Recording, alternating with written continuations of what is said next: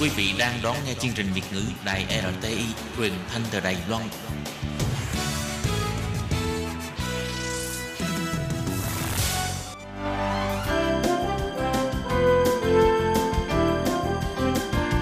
Xin mời quý vị và các bạn đến với chuyên mục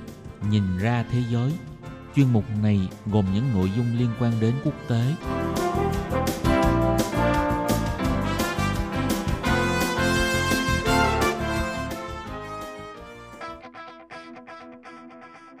Tường Vi xin chào quý vị và các bạn. Chào mừng các bạn trở lại với chuyên mục Nhìn ra thế giới để nắm bắt được những thông tin và sự kiện chính trị quan trọng đang xảy ra khắp Nam châu. Các bạn thân mến, nội dung của chuyên mục ngày hôm nay bao gồm những thông tin như sau. Anh Quốc và Liên minh châu Âu tái khởi động đàm phán Brexit.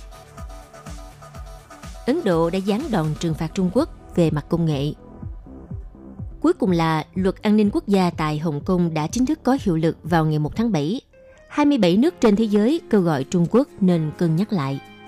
Sau đây xin mời quý vị cùng theo dõi nội dung chi tiết.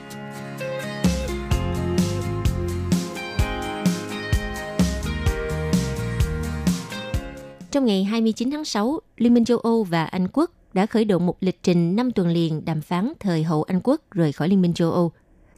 Vòng đàm phán mới là vòng đàm phán trực tiếp đầu tiên kể từ khi dịch COVID-19 bùng phát, với kỳ vọng giúp cho hai bên có thể tháo gỡ được những mâu thuẫn cản trở tiến trình đàm phán trong suốt nhiều tháng qua. Ngay trước khi hai bên khởi động đàm phán, trưởng đoàn đàm phán của Anh Quốc, ngài David Frost, được bổ nhiệm làm cố vấn an ninh quốc gia của Thủ tướng Boris Johnson.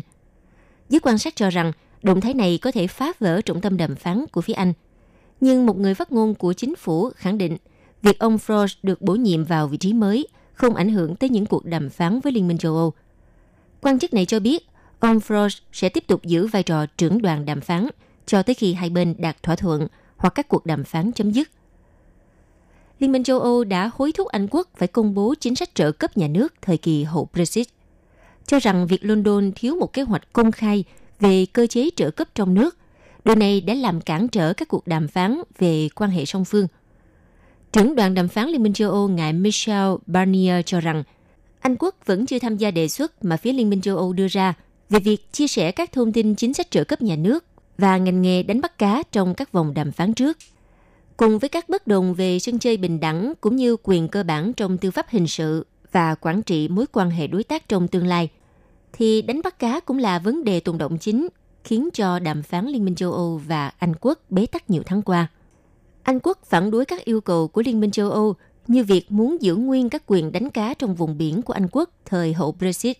hay đề xuất của Liên minh châu Âu rằng Tòa án tối cao Liên minh châu Âu có vai trò chính trong việc phán quyết những tranh chấp xảy ra giữa hai bên.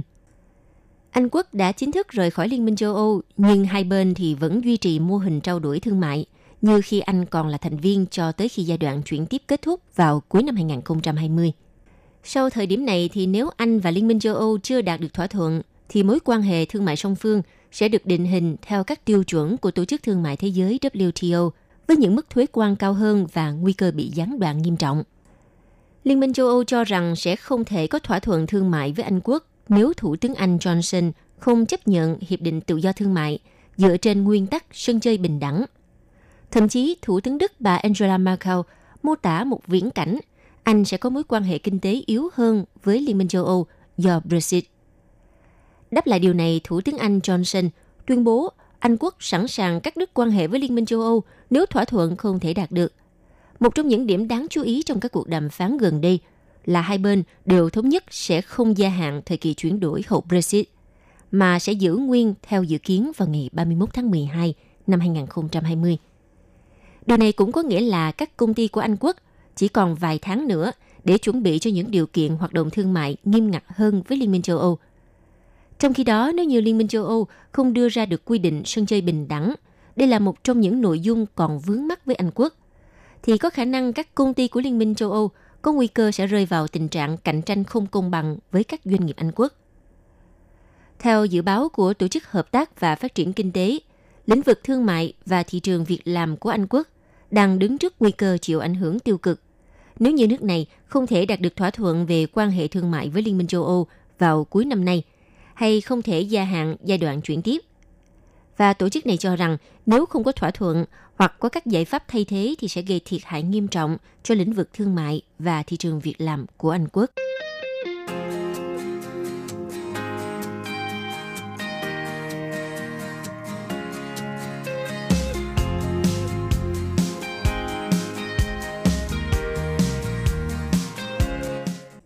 Vừa qua, Ấn Độ đã ra lệnh cấm hàng chục ứng dụng di động phổ biến của Trung Quốc tại nước này vì lý do an ninh quốc gia sau khi hai nước đã xảy ra cuộc xung đột tại khu vực biên giới. Ngày 29 tháng 6, Ấn Độ đã cấm 59 ứng dụng di động của Trung Quốc, bao gồm những ứng dụng được sử dụng rộng rãi như là TikTok và WeChat, vì lo ngại vấn đề an ninh quốc gia cũng như là quyền riêng tư cá nhân. Theo Bộ Công nghệ Thông tin Ấn Độ cho biết trong thông báo, các ứng dụng này được sử dụng trong các hoạt động gây tổn hại cho chủ quyền và sự toàn vẹn của Ấn Độ, quốc phòng của Ấn Độ, an ninh quốc gia và trật tự công cộng. Theo như thông báo thì chính phủ Ấn Độ quyết định không cho phép sử dụng một số ứng dụng nhất định và quyết định này là hành động có chủ đích nhằm để đảm bảo sự an toàn và chủ quyền trên không gian mạng của Ấn Độ. Thông báo đã được đưa ra ngay sau khi Bộ Công nghệ Thông tin Ấn Độ nhận được một số khiếu nại về hành vi đánh cắp dữ liệu của người dùng và vi phạm quyền riêng tư – Tuy nhiên hiện chưa rõ khi nào lệnh cấm này sẽ bắt đầu có hiệu lực. Có thể nói điện thoại di động Trung Quốc chiếm gần tới 65% thị phần trong thị trường điện thoại di động của Ấn Độ. Các ứng dụng chia sẻ video như là TikTok và Hello được giới trẻ Ấn Độ sử dụng rất phổ biến. Ước tính có khoảng 120 triệu người sử dụng TikTok tại Ấn Độ. Quốc gia Nam Á với 1,3 tỷ dân này cũng là thị trường nước ngoài lớn nhất của TikTok. Còn các ứng dụng khác của Trung Quốc cũng nằm trong danh sách cấm tại Ấn Độ, trong đó có ứng dụng nổi tiếng là Weibo. Lệnh cấm của Ấn Độ được đưa ra chỉ vài tuần sau vụ đụng độ giữa binh sĩ nước này với Trung Quốc tại khu vực biên giới ở dãy Himalaya. Ít nhất có 20 binh sĩ Ấn Độ đã thiệt mạng trong vụ đụng độ đẫm máu nhất từng xảy ra giữa hai nước trong hơn 40 năm qua. Ấn Độ đã cáo buộc Trung Quốc xâm phạm lãnh thổ, trong khi thì phía Bắc Kinh đã lên tiếng bác bỏ điều này –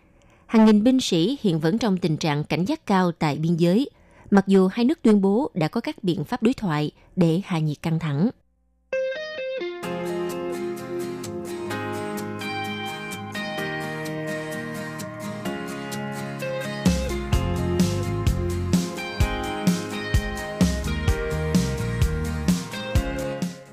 Luật bảo vệ an ninh quốc gia tại đặc khu hành chính Hồng Kông đã chính thức có hiệu lực các công bố có liên quan cũng đã được trưởng đặc khu hành chính Hồng Kông bà Lâm Trịnh Nguyệt Nga ký tên, đồng thời được đăng tải trên công báo vào tối ngày 30 tháng 6. Cùng ngày 30 tháng 6, Trung Quốc đã công bố chi tiết luật an ninh quốc gia mới gây tranh cãi đối với Hồng Kông, nhằm để chấm dứt tình trạng mập mờ kéo dài nhiều tuần qua, vốn làm trầm trọng thêm các quan ngại về việc Bắc Kinh làm suy yếu quyền tự do tại trung tâm tài chính toàn cầu này. Như vậy, luật bảo vệ an ninh quốc gia tại Hồng Kông tổng cộng có 66 điều, và chia làm 6 chương. Nội dung bao gồm các nguyên tắc chung, chức năng và cơ cấu bảo vệ an ninh quốc gia của đặc khu hành chính Hồng Kông, hành vi phạm tội và xử phạt, thẩm quyền xét xử vụ án, trình tự áp dụng luật pháp, cơ cấu bảo vệ an ninh quốc gia của Trung ương đóng tại đặc khu hành chính Hồng Kông và các điều khoản bổ sung. Trước đó cùng ngày 30 tháng 6, Ủy ban Thường vụ Đại hội đại biểu Nhân dân Toàn quốc Trung Quốc khóa 13 đã bế mạc kỳ họp thứ 20 thông qua luật bảo vệ an ninh quốc gia ở đặc khu hành chính Hồng Kông. Sau khi tham khảo ý kiến của Ủy ban luật cơ bản Hồng Kông thuộc Ủy ban Thường vụ Quốc hội và chính quyền Hồng Kông, Ủy ban Thường vụ Quốc hội Trung Quốc đã quyết định bổ sung vào danh sách các luật quốc gia trong phụ lục 3 của luật cơ bản Hồng Kông. Cụ thể thì luật an ninh Hồng Kông định nghĩa 4 tội danh. Thứ nhất là hoạt động ly khai, thứ hai là lật đổ nhà nước, thứ ba là hoạt động khủng bố và thứ tư là thông đồng với các lực lượng nước ngoài – các nội dung của luật có hiệu lực vào lúc 22 giờ tối ngày 30 tháng 6 giờ Đài Loan. Quy định, luật an ninh này có hiệu lực pháp lý cao hơn pháp luật Hồng Kông hiện hành. Các tội ly khai, lật đổ khủng bố và thông đồng với các lực lượng nước ngoài có thể bị phạt tù chung thân. Các hoạt động của cơ quan an ninh quốc gia mới cùng hệ thống nhân sự tại Hồng Kông sẽ không thuộc thẩm quyền của chính quyền địa phương. Chính quyền Trung Quốc đại lục sẽ thực thi quyền xét xử trong những vụ phức tạp như vụ việc liên quan tới nước ngoài hoặc các vấn đề gây ra mối đe dọa lớn và hiện hữu đối với an ninh quốc gia. Các công ty hoặc nhóm vi phạm luật an ninh quốc gia sẽ bị phạt và có thể bị đình chỉ hoạt động. Tài sản có liên quan đến các tội danh được nêu trong luật mới này có thể bị phong tỏa hoặc tịch thu. Kể cả việc làm hỏng các thiết bị và phương tiện giao thông nhất định sẽ bị cân nhắc coi là hành động khủng bố. Bất kỳ ai bị kết án vi phạm luật an ninh sẽ không được phép tham gia bất kỳ cuộc bầu cử nào ở Hồng Kông. Cơ quan chức năng có thể giám sát và nghe lén những người bị nghi ngờ gây nguy hiểm cho an ninh quốc gia. Luật này còn sẽ áp dụng đối với các cư dân thường trú và không thường trú tại Hồng Kông. Việc quản lý các tổ chức phi chính phủ nước ngoài và các hãng tin tức tại Hồng Kông cũng sẽ được tăng cường. Trước những diễn biến mới tại Trung Quốc, tuyên bố chung vào ngày 30 tháng 6 của 27 nước nhấn mạnh Bắc Kinh cần phải cân nhắc lại luật an ninh quốc gia mà họ áp đặt đối với Hồng Kông. Điều này đã làm suy yếu sự tự do của đặc khu này. Trong một phát ngôn chỉ trích hiếm thấy nhằm vào Bắc Kinh tại Hội đồng Nhân quyền Liên Hợp Quốc ở Geneva, các nước này trong đó có Anh, Pháp, Đức và Nhật Bản nêu rõ, chúng tôi hối thúc chính phủ Trung Quốc và chính quyền Hồng Kông cân nhắc lại việc áp đặt luật này. Còn về phía nước Mỹ, Trung Quốc cũng đã công bố những hạn chế về thị thực đối với các cá nhân Mỹ mà Bắc Kinh cho là hành xử tồi tệ có liên quan đến các vấn đề của Hồng Kông. Động thái của Bắc Kinh là để trả đũa quyết định hồi tuần qua của Washington nhằm hạn chế thị thực đối với các quan chức Trung Quốc bị cáo buộc làm suy yếu tình trạng bán tự trị của Hồng Kông. Theo tờ báo South China Morning Post, phát biểu khi công bố những hạn chế đối với công dân Mỹ hôm 29 tháng 6, phát ngôn viên Bộ Ngoại giao Trung Quốc Triệu Lập Kiên khẳng định những nỗ lực của Mỹ nhằm cản trở việc thông qua luật an ninh quốc gia dành cho Hồng Kông sẽ không thành công. Bất kể các phần tử ly khai ở Hồng Kông than vãn thế nào và bất kể lực lượng chống Trung Quốc bên ngoài gây áp lực như thế nào, kế hoạch của họ nhằm cản trở việc thông qua luật an ninh quốc gia Hồng Kông sẽ không bao giờ thành công và dự luật chỉ là tờ giấy vứt đi. Ngay lập tức vào ngày 1 tháng 7, ngay sau khi luật an ninh Hồng Kông có hiệu lực, Hạ viện Mỹ đã thông qua dự luật trừng phạt những ngân hàng giao dịch với các quan chức Trung Quốc, thực hiện nhiệm vụ thực thi luật an ninh quốc gia đối với đặc khu hành chính Hồng Kông. Dự luật trên được Hạ viện Mỹ thông qua với sự nhất trí tuyệt đối, trong khi Thượng viện Mỹ đã thông qua dự luật tương tự hồi tuần trước. Tuy vậy, các quy định của đội Capitol dự luật phải quay trở về Thượng viện và được thông qua tại cơ quan này trước khi được chuyển đến Nhà Trắng để Tổng thống Donald Trump ký kết ban hành thành luật hoặc có khả năng bác bỏ. Cùng ngày, các nghị sĩ Mỹ đã hối thúc chính quyền của Tổng thống Donald Trump gia tăng hành động nhằm vào Trung Quốc do Bắc Kinh áp đặt luật an ninh quốc gia tại Hồng Kông. Trong một phiên điều trần trước Quốc hội Mỹ, Chủ tịch Hạ viện Nancy Pelosi kêu gọi Tổng thống Donald Trump tăng cường hành động theo đạo luật dân chủ và nhân quyền Hồng Kông năm 2019 nhằm trừng phạt những quan chức vi phạm các quyền tự do đã cam kết với đặc khu này. Hạ nghị sĩ Mike McCall nhân vật cấp cao của đảng Cộng Hòa tại Ủy ban đối ngoại Hạ viện Mỹ, cũng kêu gọi chính quyền của Tổng thống Donald Trump mau chóng triển khai những bước đi tiếp theo. Trong khi đó, thì hạ nghị sĩ của đảng Dân Chủ Brett Sherman cho rằng ông Donald Trump đã lãng phí nhiều tháng khi không lên tiếng mạnh mẽ về vấn đề Hồng Kông, bởi Tổng thống Mỹ ưu tiên thỏa thuận thương mại với Trung Quốc. Cho tới nay thì Hạ viện Mỹ vẫn chưa xem xét đạo luật quyền tự trị Hồng Kông đã được Thượng viện thông qua – trong đó kêu gọi áp đặt các lệnh trừng phạt bắt buộc đối với các quan chức Trung Quốc, cảnh sát Hồng Kông và bất cứ ngân hàng nào có giao dịch với những nhân vật này. Trước tình hình đó, thì thượng nghị sĩ Chris Van Hollen của đảng Dân Chủ đã hối thúc bà Pelosi ngay lập tức lên kế hoạch tổ chức một cuộc bỏ phiếu tại Hạ viện sau khi Trung Quốc ban hành luật an ninh quốc gia mới đối với Hồng Kông. Quý vị và các bạn thân mến, vừa rồi là chuyên mục Nhìn ra thế giới do tường vi biên tập và thực hiện. Xin cảm ơn sự chú ý theo dõi của các bạn. Hẹn gặp lại trong chuyên mục tuần sau cũng vào giờ này. Bye bye!